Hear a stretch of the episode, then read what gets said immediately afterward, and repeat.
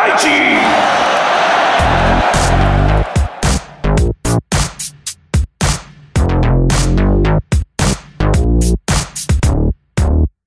松田大地の松田大地の松田大地の松田大地の。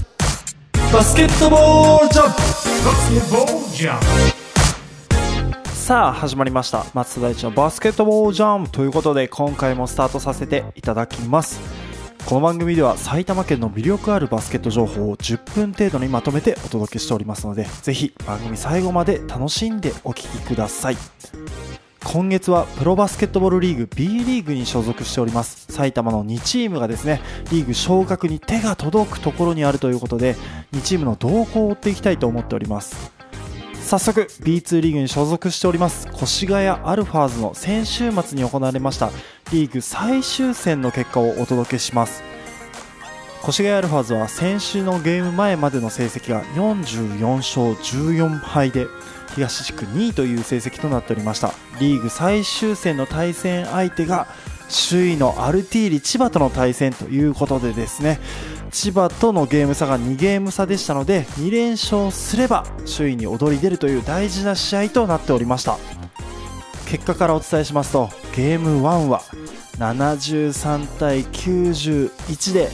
アルティーリ千葉の勝利。ゲーム2は75対70で越谷アルファーズの勝利ということで首位攻防戦は1勝1敗という結果となりまして順位変動はなしという形となっておりました。まあ、アルファーズは今季45勝15敗ということでですね東地区2位という結果でリーグ戦を終えたということで、えー非常にね素晴らしい成績を収めたんじゃないかなと思っております、はい、昨シーズン25勝23敗からの大きなステップアップを成し遂げることに成功したということでは、ね、この後プレーオフ突入しておき、ね、突入しますがプレーオフでの、ね、B1 昇格というところもね、非常にこう視野に入った、ね、展開になるんじゃないかなというふうに思っております。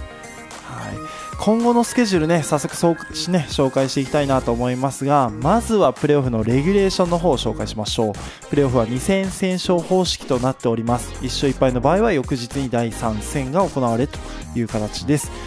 プレーオフに出場できるのはリーグ戦上位8チーム東西3位以内が自動進出。4位以下はワイルドカードという形で勝率の高い2チームが進出という形になっております。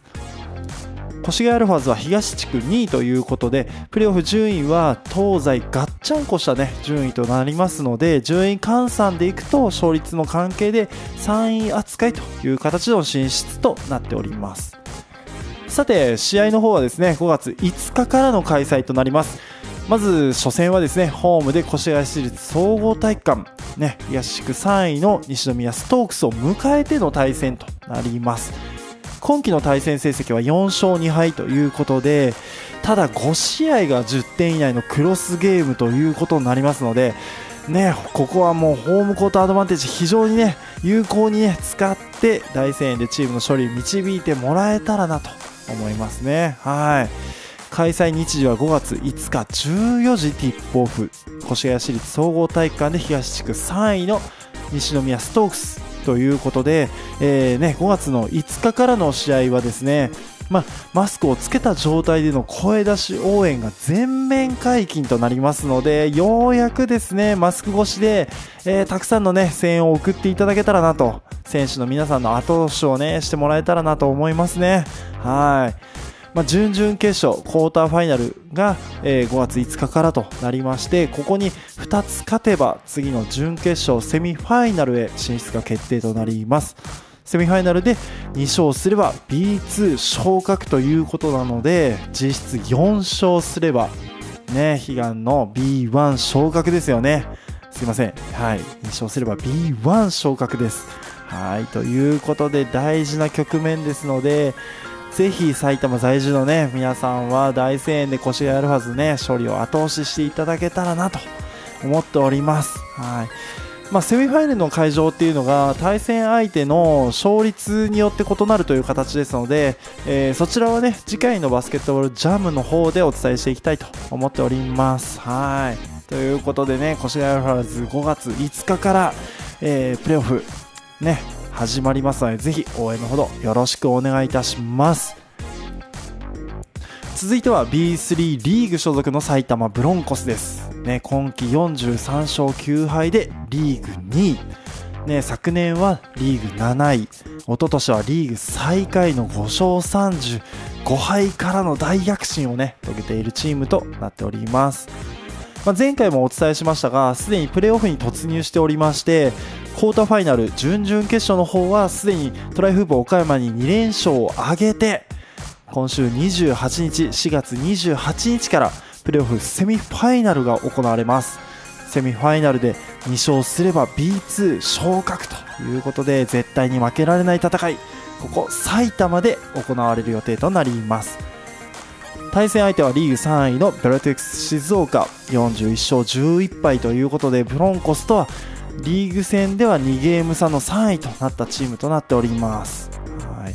ポイントガード陣がね、ポテンシャル非常に高くて、山田選手、吉田選手というね、ポイントガードで得点を量産できる、量産型のポイントガード、プラス岡田選手というね、ね、安定感のある、ね、クオリティの高いバスケットをする、非常にね、こうバリエーション豊富、経験豊富なガード陣というところがね、持ち味で、まあ、インサイドも非常にね、バランス良くて、ね、リバウンドもしっかり取れる、体が強くて、で、インサイドも安定的に点数が取れるチームということでは、まあ、本当にブロンコスとね、非常に似ているようなね、チームなんじゃないかなというふうに思っております。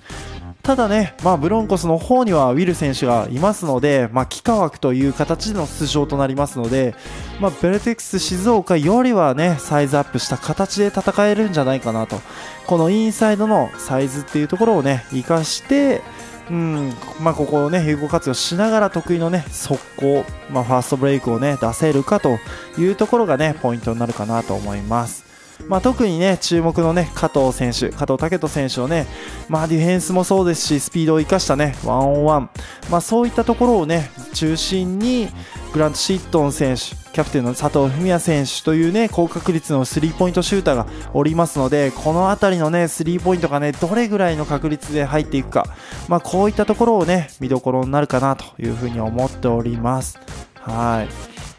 改めてね、スケジュールの方をお伝えしますと、4月の28日金曜日からですね、18時半、浦和駒場体育館でティップオフとなります。